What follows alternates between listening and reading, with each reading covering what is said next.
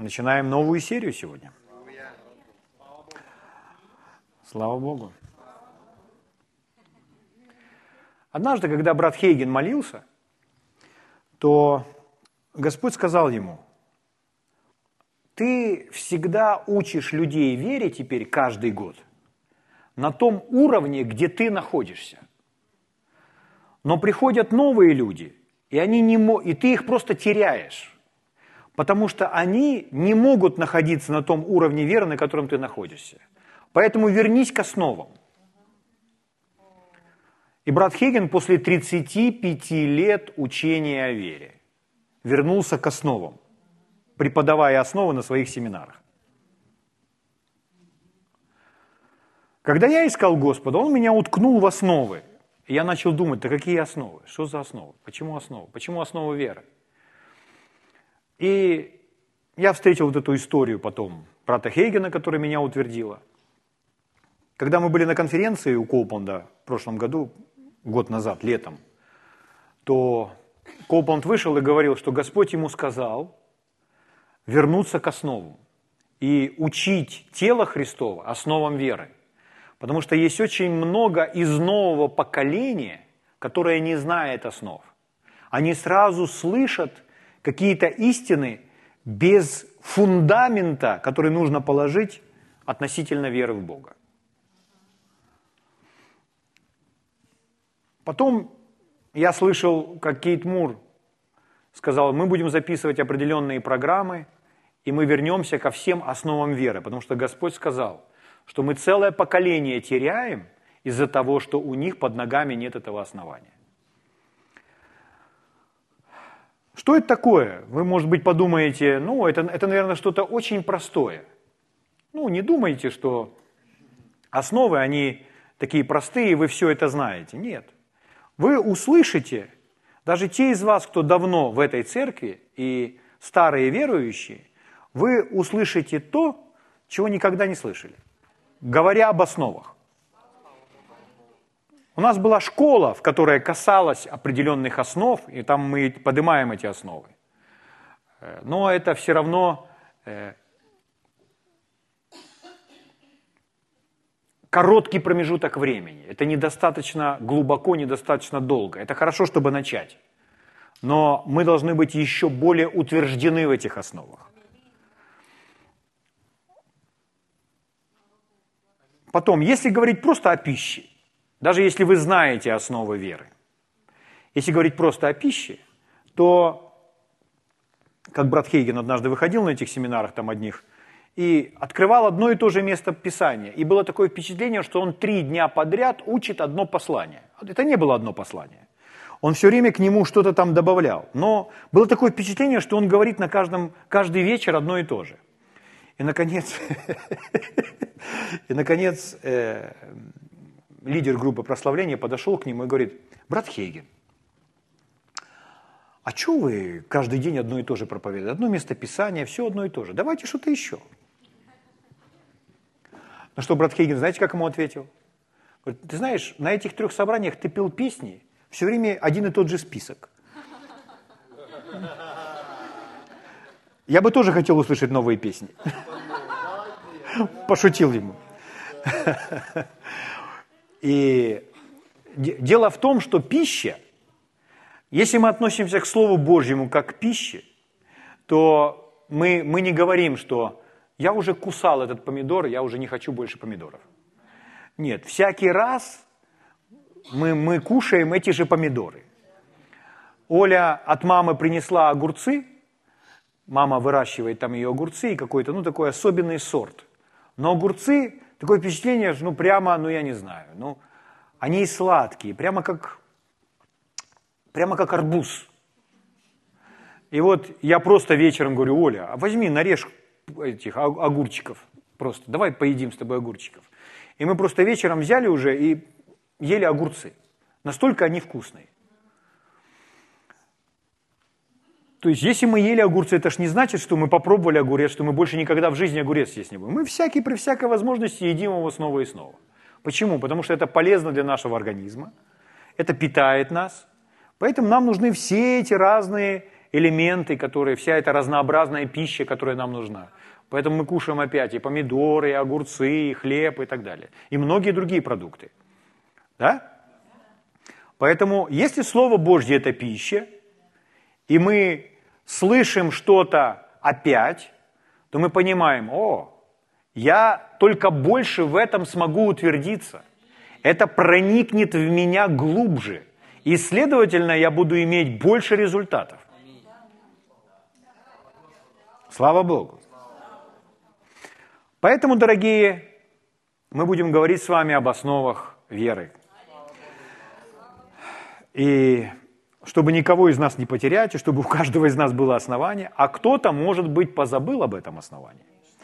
И, конечно же, Дух Святой вас будет очень сильно обличать, что вы что-то оставили. И слава Богу за это, потому что вы за это опять ухватитесь, и вы сможете вернуться к лучшей жизни. Поверьте, это просто поможет нам расправить наши крылья и воспарить. Слава Богу. Слава Господу Иисусу. Давайте откроем два места Писания. Одна книга. Прочитаем два стиха, два отрывка. Послание к евреям, 11 глава. Ну, конечно, если мы говорим о вере, это хорошее место, чтобы начать, правда? Евреям 11 глава. В начале первый стих. Послание к евреям, 11 глава. Спасибо, дорогой Господь. Здесь написано, вера же есть осуществление ожидаемого и уверенность в невидимом. И следующий стих, шестой. Без веры угодить Богу невозможно, ибо надобно, чтобы приходящий к Богу веровал, что Он есть, и ищущим Его воздает. Вот два стиха. Сейчас мы будем с вами какое-то время в них. Если говорить об основах, какие, что относится к основам веры? Вам нужно ответить всего на три вопроса. Есть только три основные истины – которые относятся к основам. Первый вопрос – это что такое вера? Нужно знать, что такое вера, что называется верой, что является верой. Это самый первый вопрос, с этого мы начнем. Второй вопрос – как ее получить? То есть, когда мы знаем, что такое вера, нам нужно знать, как ее получить. И третье – как ее использовать или как ей пользоваться. Все. Три вопроса. A, B, C. А, Б, В. Раз, два, три. Три вопроса – это основа веры. Аминь. Это очень похоже, как с деньгами. То есть, если вы знаете, первое, что такое деньги, то второе, вам нужно знать, как их получить а третье, как тратить. Но так получается, что люди в первую очередь узнают, как тратить, да, а потом, как их получить. Если, если ребенок, маленький ребенок, он, он не знает, что такое деньги, вот вы ему дадите, он, для него они не представляют никакой ценности. Да? Но со временем, когда он учился, он понял, что такое деньги. И он понял, что за эти деньги можно что-то приобрести – то потом его начинает интересовать, а как же их получить? Я бы хотел, чтобы у меня было побольше денег. Вера точно так же, если провести эту параллель. Мы узнаем, что такое вера, как ее получить и как ее использовать. Это наши основы, в которых мы с вами должны быть утверждены и убеждены. Слава Богу. Но вначале все начинается с того, что мы должны знать, что такое вера. Мы поговорим и о том, что такое вера и чем она не является. Это помогает. Потому что очень часто человек, слыша о том, чем вера не является, он понимает, что он все эти свои 15 лет нахождения в церкви вообще не верил. Да. Итак, еще раз. Первое место Писания, которое мы с вами прочитали. «Вера же есть осуществление ожидаемого и уверенность в невидимом». Это определение веры, можно так сказать. Я прочитаю вам сейчас другие переводы. Но давайте еще раз, шестой стих сразу же. А без веры угодить Богу невозможно. Не сказано трудно, а сказано невозможно. Мы понимаем, что вообще э, существуют э, добрые дела. И человек склонен думать, что он угождает Богу добрыми делами. И мы не говорим, что добрые дела они не важны или что они не нужны, речь не об этом. Но здесь не сказано, что человек угождает Богу добрыми делами. Здесь сказано, что человек угождает Богу верой. То есть это не должны быть просто добрые дела. Это должны быть дела веры. Без веры Богу угодить невозможно. А я уверен, что каждый из нас в этой аудитории желает угодить Богу. А если мы желаем угодить Богу, то нам очень хочется знать, что такое вера. Мы хотим побольше этой веры, чтобы побольше угождать Богу. Аминь. Итак, что же такое вера? Вера же есть осуществление ожидаемого и уверенность в невидимом. Ну, если начать с конца, то Библия говорит, что вера – это уверенность в невидимом. Уверенность. Когда мы, один из переводов так звучит, что мы уверены в том, чего не можем видеть своими естественными глазами. Но мы уверены, что это так. Люди часто говорят, ой, я просил у Бога, но ничего не происходит. Потому что нужно верить, что это произойдет. А человек, он начинает сразу во внешнем, в естественном мире искать подтверждение этого. Но вначале нужно верить. Это значит быть уверен в том, чего ты не видишь, но это есть, это существует. Вот что есть вера. Если мы это видим своими естественными глазами, если мы можем это потрогать, то это уже не является верой. У нас есть история прекрасная о том, как ученики рассказывают Фоме о том, что они увидели Иисуса. Они говорят, Иисус приходил. А Фома говорит, пока перста своего не вложу в раны от гвоздей, пока ладони своей не вставлю между ребер там, где прокололи его копьем, не поверю. Иными словами, вот пока сам не увижу, сам не потрогаю, не поверю. И Фома, он был три с половиной года с Иисусом. Ну, три года. Ходил за ним. Но он еще не понял, что такое вера. Да, я слышал о людях, которые слушали брата Хейгена, закончили библейский центр Рема, а поняли, что такое вера, когда начали ее практиковать спустя там пять лет. То есть они же слышали такое учение. Ну, люди порой слушают и не слышат. Угу. И человек может много сидеть в церкви, но если он несчастлив, вот скажите, почему люди в церкви несчастливы? Они просто не слышат. Они просто не слышат на божественной волне. Потому что во Христе нам все доступно, мы победители, мы все можем, когда мы верим Богу. Поэтому церковь – это место счастливых людей. А почему же они несчастны? А потому что они выходят за двери церкви, они послушались, немножко вдохновились, а потом они выходят за двери церкви и все начинают трогать. Вот им все потрогать надо, вместо того, чтобы оставаться в Слове. Чтобы Слово производило в их жизни. Поэтому Фома говорит, и он думает, что он такой борец за правду. Пока пальца не вставлю, ладони свои не вставлю, не поверю. И вот проходит не так много времени, приходит Иисус. Заходит в ту комнату, там, где они опять собраны все вместе, и на этот раз Фома там присутствует. Иисус подходит Фоме и говорит, давай свой палец. Фома не верил в то, что Иисус живой – а сейчас перед ним стоит живой Иисус и говорит, давай свой палец. Вставляй свой палец. Давай свою ладонь, вставляй между ребер. Что делает Фома? Фома, его обличает совесть.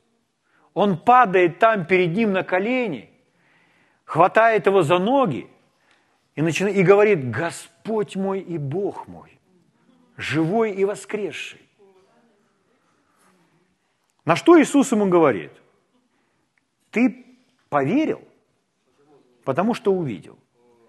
И это не та вера, которая учит Библия. Это просто естественная вера. Это не вера в невидимое, которое мы только что прочитали послание к евреям, 11 глава. Ты поверил, потому что увидел. Блаженны, и другое значение этого слова, благословенны, будут благословлены те, которые, не видя, верят. Поэтому вера библейская, о которой мы говорим, это уверенность в невидимом. Где эта уверенность? Это уверенность внутри. Там, глубоко в нашем внутреннем человеке. Мы не верим телом, мы не верим умом, мы верим сердцем, Библия говорит, духом. Сердце и дух – это взаимозаменяемые слова. Угу. Итак, что же такое эта вера? Уверенность невидимым. Но вначале еще написано, вера же есть осуществление ожидаемого. Когда речь идет об ожидании, то в других переводах это слово звучит как надежда. Давайте я вам прочитаю другие переводы. Итак, вера – это уверенность в том, на что мы надеемся, и гарантия того, чего мы не видим. Вера – это уверенность в том, на что мы надеемся, и гарантия того, чего мы не видим. Еще один перевод говорит свидетельство того, что то, чего мы не видим, стало нашим. Свидетельство – то есть внутренний знак. Угу. Так вера – это гарантия. Вы скажете, какие у меня гарантии? Ваша вера – это гарантия. Угу. Другой перевод. Вера означает быть уверенным в тех вещах, на которые мы надеемся, и знание, что реально, даже если мы этого не видим. И знание того, что это реально, даже если мы этого не видим. Есть, да? Еще один перевод.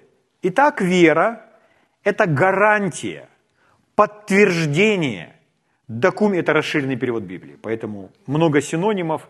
Он, расширенный перевод Библии не очень э, легок или удобен просто для чтения.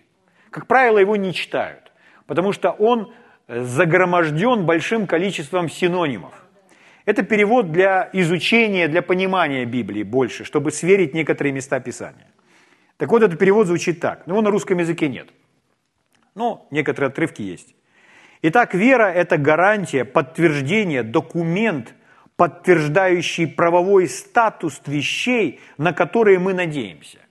Это как, например, у вас вы не находитесь рядом со своим участком, который, допустим, в 300 километров от Ладыжина а у вас в 300 километрах есть участок, и вам передали его, и передали право собственности, и привезли вам документы, что вы являетесь владельцем. Вы не видели этого участка. Вы там еще не были. Вы просто когда-то слышали о существовании этого участка. Но вам привезли и сказали, тот человек отошел, вам завещал, все документы оформлены на вас. Вот ваши документы. И вы смотрите, там нарисован этот участок, там все написано, там написано сколько соток, вставлено ваше имя. Что это такое? Это документ. Видели ли вы тот участок? Нет, вы даже не, не знаете, какие там деревья растут. Но у вас есть документ, который подтверждает, что это ваше. Вот так говорится о вере. То есть, когда у вас есть документ, вы сразу становитесь спокойны. А у меня документ. Угу. Вы можете прийти в суд и сказать, это мое. Вот смотрите, у меня документ. Так вот, человеку, который верит в Божье Слово, веры достаточно. Ему больше не нужны никакие подтверждения. Потому что вера – это доказательство, что это является вашим. Скажите, сколько из вас знают, что Иисус является вашим Господом? Что вам еще нужно? Если вам кто-то скажет, он не ваш Господь, он его Господь, но не ваш. Вы скажете, мне не нужны эти слова. Я, у меня есть гарантия, эта гарантия у меня в сердце. Я просто верю в это. Просто веришь. Этого достаточно. Это просто, но это могущественно. Аминь. Итак, Вера – это гарантия, подтверждение, документ, подтверждающий правовой статус вещей, на которые мы надеемся, э, являясь доказательством вещей, которые мы не видим, и убеждение в их существовании. Вера – это э, вера осознает как реальный факт, что неизвестно чувствам. Ну, сначала определение, а потом будет легче, да. Но вера осознает как реальный факт, что это истина, что это реальность, то, что неведомо, неизвестно чувствам. Чувства этого не знают, вера это знает. Вот что такое вера. Сложное определение сложное. Да, для ума оно порой сложное. Потому что, чтобы понять, о чем идет речь, нужно это пережить. Когда вы это переживаете, все становится проще. Все становится легче. Слава Богу. Но э, порой откуда вера? Это наш следующий, следующий вопрос, который мы будем изучать. Откуда вера? Вера от слышания Слова Божьего. Аминь. И когда мы находим что-то в Библии, когда мы берем эти места Писания из Библии, и мы в них верим, то вера является гарантией того, доказательством того, что это реальность для нас, что это существует, что это есть. Однажды один человек, вся церковь молится иными языками, а этот человек, он бизнесмен, он не молился на иных языках и говорит, я уже 13 лет этого жду, это с братом Хейгеном история, но он посещал такие церкви, сейчас эта проблема больше, она решена, в общем. Нет проблем, чтобы наставить человека в принятии крещения Святым Духом. Но вот этот конкретный человек говорит, я не молюсь на иных языках, я не, до сих пор не получил Духа Святого, я уже ищу его 13 лет, но никак не могу получить. И брат Хейген говорил, ну вы приходите на наши семинары, вы обязательно получите. Он приходит на семинар, а семинары были, начались семинары воскресенье, потом воскресенье вечером, потом понедельник вечером, вторник вечером, и так каждый вечер в той церкви, в которой был брат Хейген. И, ну, вам это будет полезно, это просто из истории, из, из культуры американской, очень церковной культуры. Брат Хейген говорит, я заметил, что у людей есть такая церковная традиция, что они приносят Библии воскресенье на собрание, у них это традиция. Но если говорят, что у нас будет дополнительное вечернее собрание, они приходят без Библии. Ну, если у вас нет традиции на воскресное собрание приносить Библию, то вам нужно ее приобрести. Вот. И когда он видел этого, этого, ну, этого мужчину, который 13 лет желает получить крещение Святым Духом, но не получил, то он увидел, что в воскресенье он был с Библией, он открывал Библию. Но когда он начал приходить на семинар, он был без Библии. И в один из вечеров он говорил, ну не могу я, не могу я получить, не могу я принять. Не получается у меня. На что брат Хейген просто ему сказал, знаете, о чем я вас попрошу? Возьмите свою Библию и приносите свою Библию на каждое вечернее собрание. И на каждом вечернем собрании каждое место Писания, которое я называю, вы следуйте за мной – Следуйте за мной, следите каждое место Писания. И отмечайте его себе, помечайте его в своей Библии. Читайте вместе со мной. И потом приходите домой и перечитывайте это и размышляйте над этим опять. Чтобы эти места Писания, чтобы они проникли в вас. Чтобы вы поняли, что это не брат Хейген говорит, а что это Бог говорит, что это Бог обращается к вам. Аминь. И вот этот человек, он обнаружил, брат Хейген увидел, что этот человек сел в первом ряду и сидел со своей Библией в первом ряду и следил за каждым местом Писания. отмечал в Библии. Потом он уходил домой, там он эти места Писания опять перечитывал. И на следующий день он опять приходил, отмечал. В общем, прошло два таких вечера. Два вечера, когда он отмечал, следуя за ним, согласно этих мест Писания. Во второй вечер он сидел и ерзался на стуле. И когда брат Хейген на него посмотрел, а он говорит, ну аминь, аминь, аминь, аминь, я уже не могу дождаться. Он говорит, чего? Когда наконец я буду принимать? И брат Хейген сказал, вот теперь вы готовы. Он возложил на него руки, то сразу заговорил на иных языках. А до этого 13 лет он искал. Почему так происходит? Потому что иногда вот из истории брата Хейгена, из истории церкви, брат Хейген говорит, это его слова. Сейчас очень много книг хороших о вере и о том, как принимать от Бога. И эти книги, они могут стать для вас или благословением, или проклятием. Вы скажете, парадокс какой-то. Что книги брата Хейгена для меня могут стать проклятием? Да. Потому что вы возьмете эти книги, прочитаете и будете говорить, вот брат Хейген так сказал. Вот брат Хейген так делал, я так буду делать. И некоторые люди подходили к нему и говорили, брат Хейген, вот мы все сделали, как вы сделали как вы учите, как вы учили, ничего не сработало, ничего не работает, ничего не получилось. Он говорит, я вам скажу больше. Вы будете делать это в следующий раз, оно у вас тоже не сработает. Почему? Потому что вам нужно взять Библию и понять, что не я это вам говорил, а вам нужно понять, что вам говорит Бог. И увидеть, что это в Библии, и что вы принимаете непосредственно Слово Божье – когда человек принимает Слово Божье, тогда у него появляется вера, тогда у него зарождается вера, тогда у него появляется уверенность в невидимом и гарантия или свидетельство внутри, что это является моим. Но человек слушает учения, методы, механизм, и все они правильные, и все это правильно. Но человек не дошел до самого главного. Ему нужно взять Слово Божье, обратиться непосредственно к Слову Божьему. Во что непосредственно он будет верить?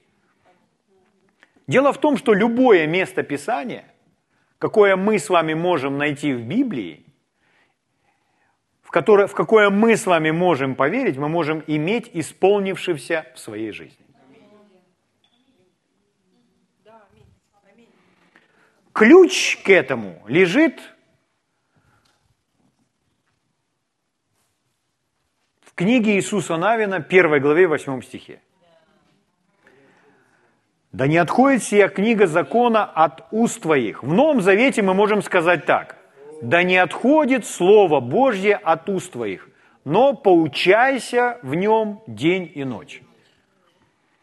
Что происходит, когда человек поучается или размышляет? У нас это слово «поучаться», «размышлять» э, опять-таки, в переводе короля Иакова у них слово meditation, то есть слово переводится как медитировать. Ну, нас, видно, смущает это слово медитировать, и переводчики перевели как размышляет. Но размышлять это то же самое, что медитировать. В йоге используется медитация. Это когда человек размышляет.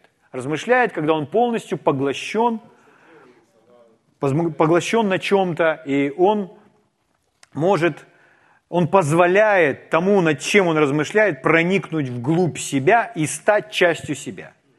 Вера – это когда Слово Божье становится частью нас. Да. Ну вот, пускай это вам проиллюстрирует еще раз. Когда брат Хейген лежал на том смертном одре своем, и он умирал, то он нашел Марка 11.24. Если что будете просить в молитве, верьте, что получаете, и будет вам. И он исповедал это место Писания, Марка 11.23, предыдущий стих, и 24 конкретно, он исповедовал, он говорит, я не знаю сколько раз, возможно, тысячи раз я просто проговаривал этот стих вслух.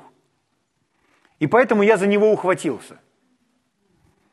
И наступил в его жизни такой момент, когда он просил у Бога исцеления, и исцеление опять не наступает в его жизни. И он расстроился, разочаровался и погрузился в свою глубокую тьму. То есть он просто естественно начал бороться со смертью.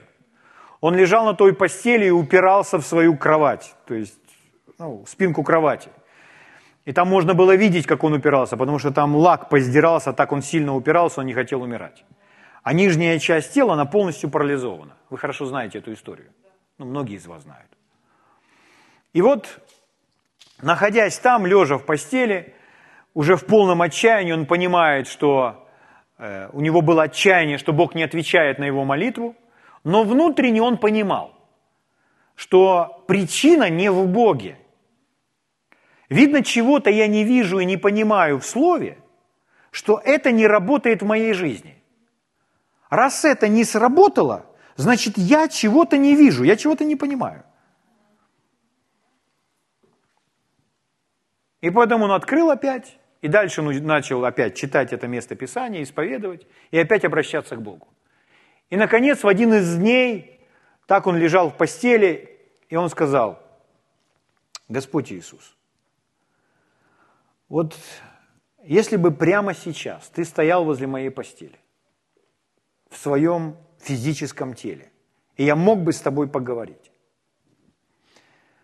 я бы тебе сказал, Господь, вот ты сказал тогда, я прочитал это в Марка 11.24, если что, все, что не будете просить, в молитве, верьте, что получаете, и будет вам.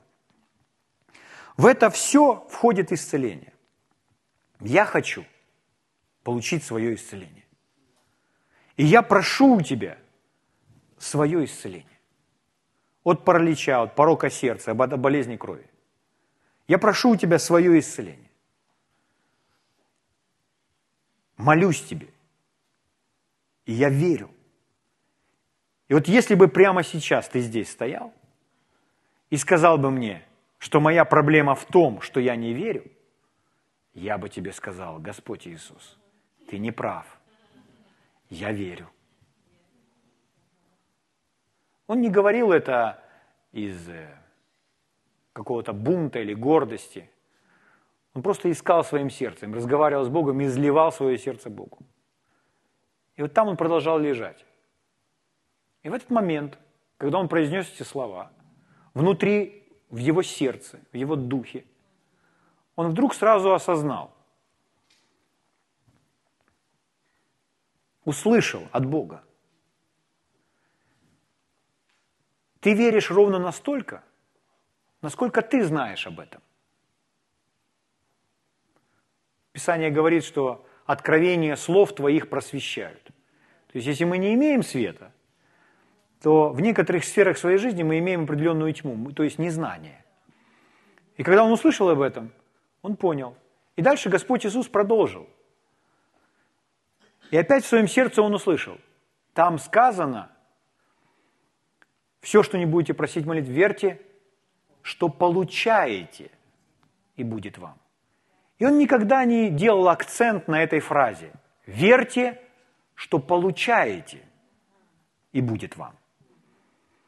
Потому что всякий раз он просил и начинал щупать свое тело. Он начинал проверять свое тело. А теперь он понял, что он должен верить, что он получает. О, Господь, я понял, я понял. Я должен верить, что я получаю. Я должен верить, что я получаю исцеление от паралича, от порока сердца, от болезни крови. Я должен верить, что я получаю. И брат Хейген говорит очень интересную вещь. Он не видел никого, чтобы кто-то так себя вел – у него не было примера. Но в тот момент, когда он это понял, интуитивно, из своего сердца, руки он поднимать мог. Ноги у него не шевелились, но руки он поднимать мог. Он поднял свои руки и начал благодарить Бога. И он говорил, спасибо, Господь, я верю, что я получаю. Я верю, что я принимаю.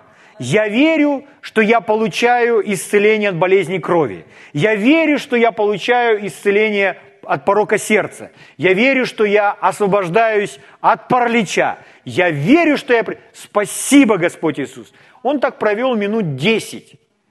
И вдруг в его разуме началось сильнейшее давление. Это делает дьявол. Он тут как тут. Давление пришло такое, вот теперь ты точно угодишь в ад. Лжец, который лежит полностью больной и утверждает, что он здоров. Посмотри на свое тело. Какой же ты здоровый. И у него было искушение взять, потрогать опять свое сердце. Но вдруг свет к нему пришел. И он сказал, ну, я не знаю, почему брат Хейген так обращается к дьяволу, это не, не, не характерно для украинской церкви. Но он сказал так, мистер дьявол,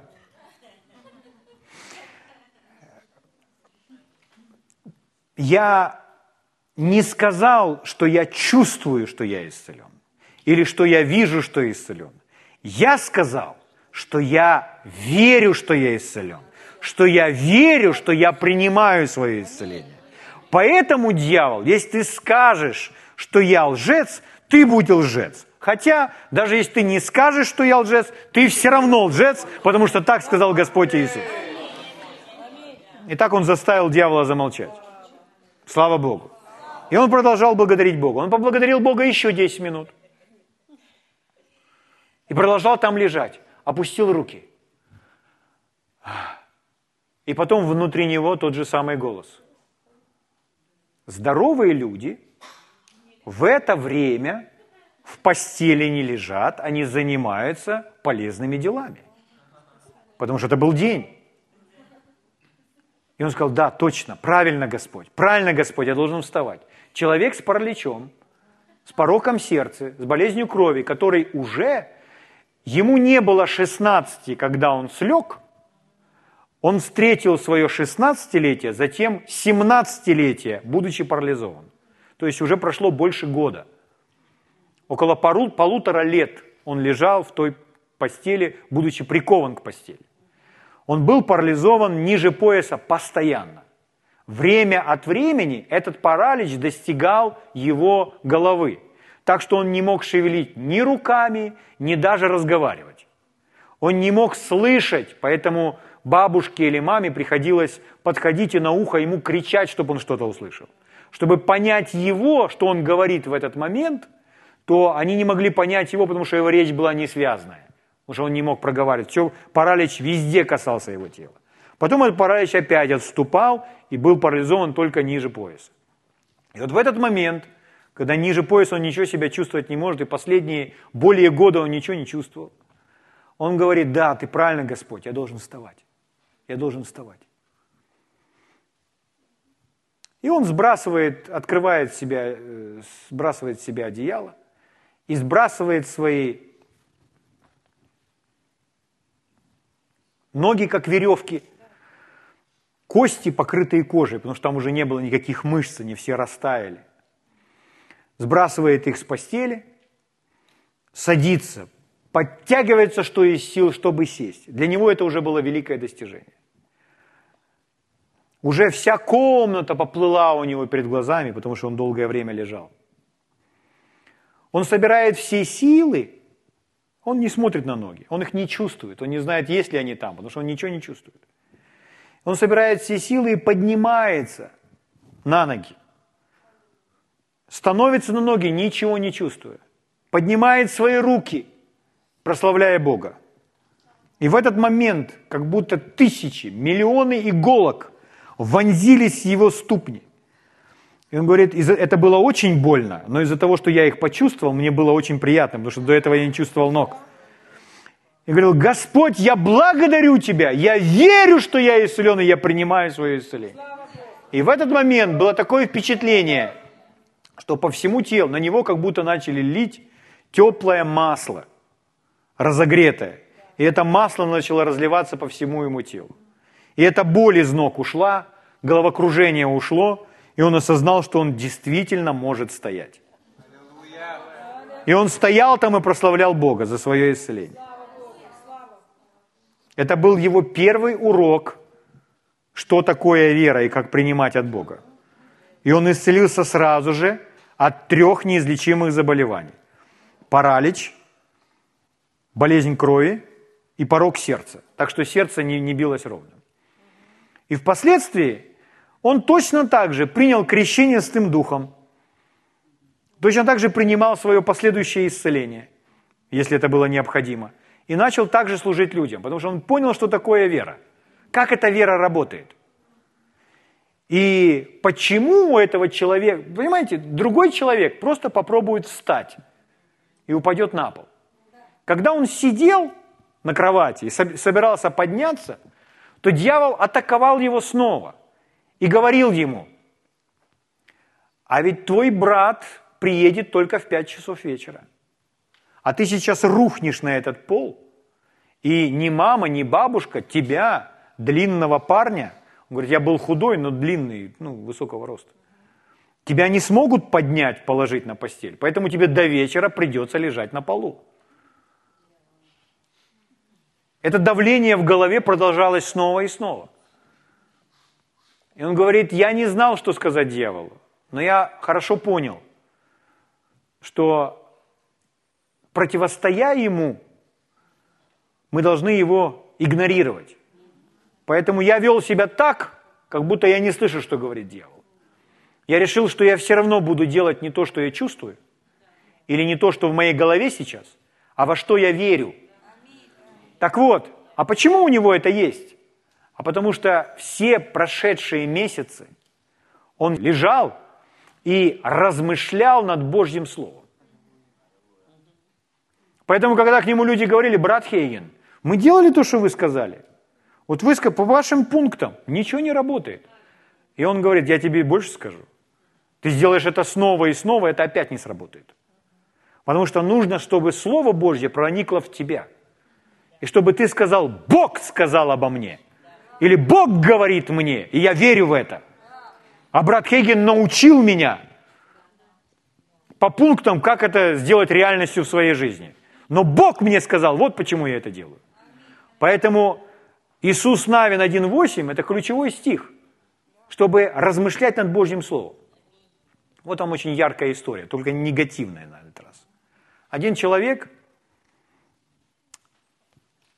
слушал программу Лестера Самрела.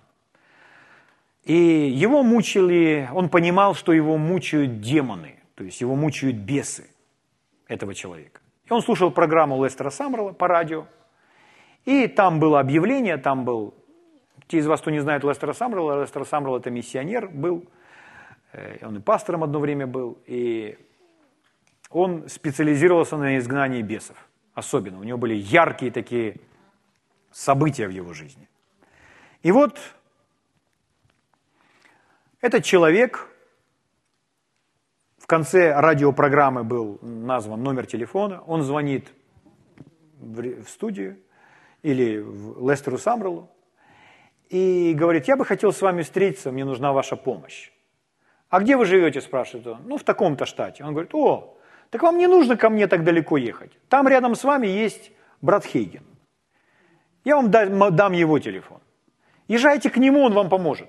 Вам не нужно ехать ко мне так далеко. И поэтому человек позвонил брату Хейгену. Брат Хейген сказал, хорошо, приезжайте. И он приехал к нему в офис. В чем история этого человека? Вкратце эта история, ну не вкратце, она описывается, эта история в Победоносной церкви, может быть, если хотите. Этот человек, он был психологом, и он занимался тем, он был криминальным психологом. Он занимался тем, что изучал э, жизни э, маньяков и насильников, и особенно маньяков, которые э, ну, в общем, э, ловили маленьких детей, маленьких девочек.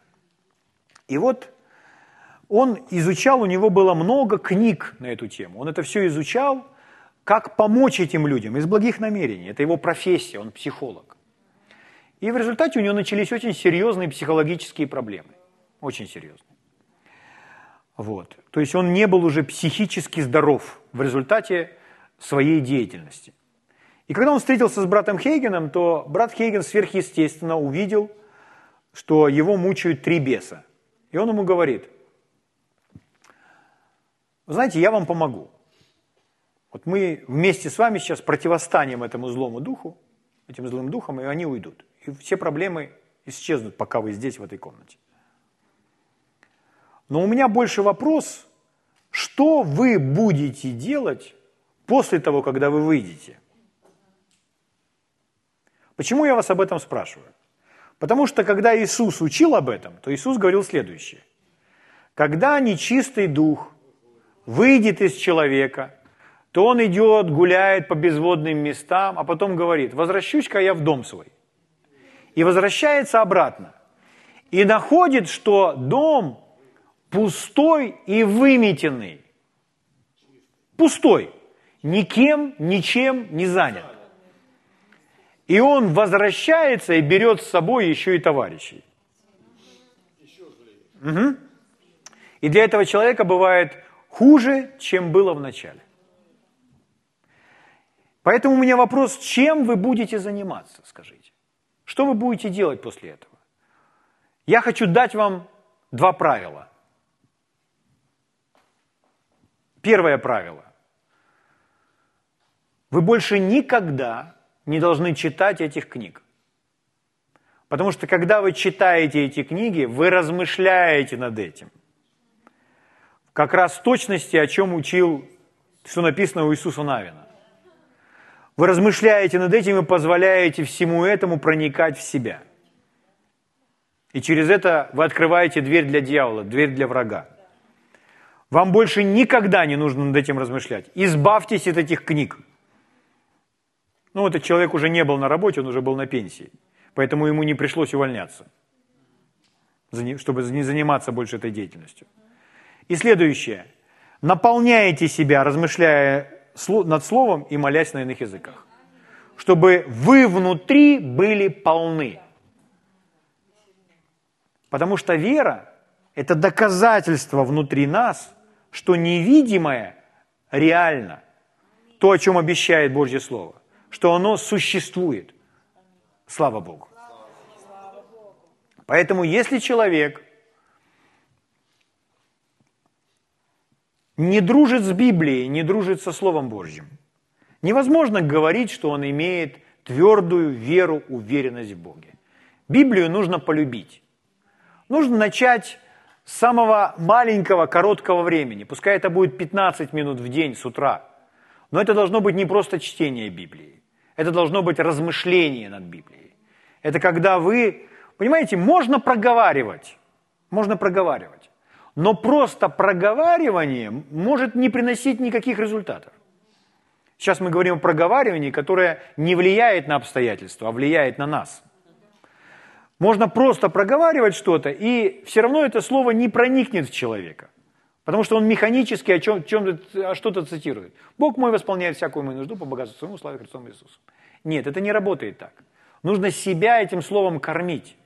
Нужно проговаривать не просто колебая воздух, а нужно проговаривая, как, как будто глотая и поглощая это слово вовнутрь. Угу. То есть одно дело просто о чем-то думать, Совсем другое дело принимать эту пищу. Если нам кто-то рассказывает о какой-то пище, то э, это не сделает нас сытым. Нам с вами нужно, чтобы эту пищу принять вовнутрь. Поэтому посредством размышлений над Божьим Словом, это когда человек читает, проговаривает слух и размышляет над ним. То есть он кормит, он наполняет себя этим. Это слово наполняет сердце человека так, что он уже не пустой. И тогда он сам расскажет, во что он верит. Очень просто, очень просто узнать, во что верит человек. Достаточно просто с ним пообщаться, чуть-чуть. И вы уже поймете, во что он верит. Он вам откроет все свои карты. Потому что он будет говорить от избытка сердца. Он говорит от избытка сердца. И вы понимаете, ему нужно слово. Ему нужно наполниться Божьим Словом. Аминь. Слава Богу. Аллилуйя. Итак, вера – это уверенность в осуществление ожидаемого и уверенность в. Слава Богу.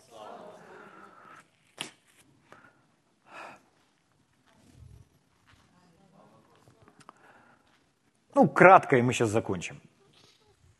Следующая важная составляющая того, что такое вера.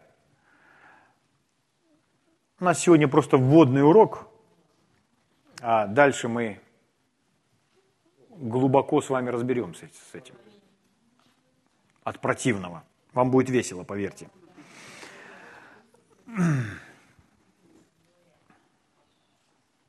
Когда брат Хейген там лежал, на той постели, и когда Господь ему Иисус сказал, что ты веришь так, как ты видишь, то он понял, первое понимание, которое к нему пришло, он понял, что он не верит, а надеется. Что он надеется, что что-то произойдет, что-то случится. В моей жизни первое, что было исправлено, это то же самое. Всегда веру вернее, всегда надежду в своей жизни я считал верой. То есть, если я надеюсь, что то изменится, то произойдет, то случится, Господь выйдет навстречу, Господь поможет там. Но это было надеждой, потому что вера никогда не говорит, Он сделает это. Вера всегда говорит, я имею это. В этом есть разница. Огромная разница. И много недопонимания. Люди ждут. Люди ждут и ожидают, когда Бог это сделает. Но когда человек начинает размышлять над Божьим Словом, то он понимает, что ему не нужно ждать Бога, когда Бог это сделает, а ему нужно принять от Бога. А чтобы принять от Бога, то сердце должно наполниться Божьим Словом, и человек должен начать говорить в точности, как Бог говорит. И если коснуться вопроса исцеления, то Слово Божье говорит о том, что ранами Иисуса мы были исцелены, что это свершившийся факт. Поэтому, размышляя над Божьим Словом, человек утверждается в том, не в том, что Бог исцелит его когда-то, а человек утверждается в том, что Бог для него это уже сделал. И все, что нужно человеку, человеку нужно поверить в Слово.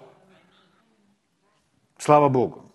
Это очень хилое такое аминь, но это очень важная истина. Вот что делает Божье Слово. Вот что делает размышление или над Божьим Словом, или над чем-то неправильным. Тот человек размышлял над неправильными вещами, и он открылся для бесов. Однажды женщина подошла э, к служителю и, и говорит, э, пожалуйста, согласитесь со мной о, о моей проблеме. На что служитель сказал, над какой? О какой проблеме? О чем вы хотите, чтобы я с вами согласился? Она сказала, а что, обязательно я должна вам говорить об этом? А как, как же я могу с вами согласиться, если даже не знаю, о чем нужно соглашаться? Писание говорит, согласиться просить у Бога, если мы двое на земле согласятся просить у Бога, будет им от Отца Небесного. Она говорит, хорошо, мой муж зарабатывает очень много денег, и мы обеспеченные люди. Но в этом месяце мы потратили на лекарства больше средств. И я просто не знаю даже, где взять эти деньги, там дополнительные какие-то там сотню, две – для того, чтобы покрыть эти расходы. Поэтому мне нужны дополнительные средства в этом месте. Вот с такой просьбой подходит женщина. Он говорит, хорошо. Писание говорит, если двое из вас согласятся на земле просить о всяком деле, а то, будет им от Отца Небесного. Ну, видите, такой американский подход. Да? Заметили, да? Да, у нас больше в этом отношении беспорядка, хаоса, ничего. Господь вас научит. Вот. И да, очень важная составляющая. Хотите быть верующим? Станьте дисциплинированным человеком. Не будете дисциплинированным человеком, не будете верующим. Научитесь в одно и то же время вставать и брать в руки Библию. научитесь молиться ежедневно. Не научитесь этому, не будете сильным верующим. Ваша плоть вас поглотит просто. Она из вас будет веревки вязать. Дорогие мои братья и сестры. Вот. Так вот, вот они разговаривают с этой женщиной там. И он говорит, хорошо, давайте вместе согласимся. И это был брат Хейген. Брат Хейген говорит ей, сестра, когда я буду молиться, вы молчите. Потому что если мы будем молиться одновременно, возможно, мы пойдем в разных направлениях. А если я буду молиться, то вам проще так будет согласиться со мной, о чем я молюсь. Мы будем идти в одном направлении. Договорились? Договорились. И вот они взялись за руки, или за руку, и молятся. Он говорит, Господь процитировал Богу это место Писания, попросил его о помощи, чтобы а, она была обеспечена этими дополнительными средствами. И мы благодарим Тебя, потому что Ты верен. Аминь. Аминь, она сказала. Он посмотрел на нее и говорит, ну что, сестра, слава Богу, теперь Господь решил ваше дело. Ваша проблема решена. Слава Богу. На что сестра посмотрела на него, потом так отвернулась и так чуть ли не всплакнула, сказала, ой, не знаю прямо. Я надеюсь, что он сделает это. На что он посмотрел на нее и сказал, он не сделает этого. Мы, мы с вами не согласились. Я верю, что проблема решена, а вы надеетесь, что он это сделает.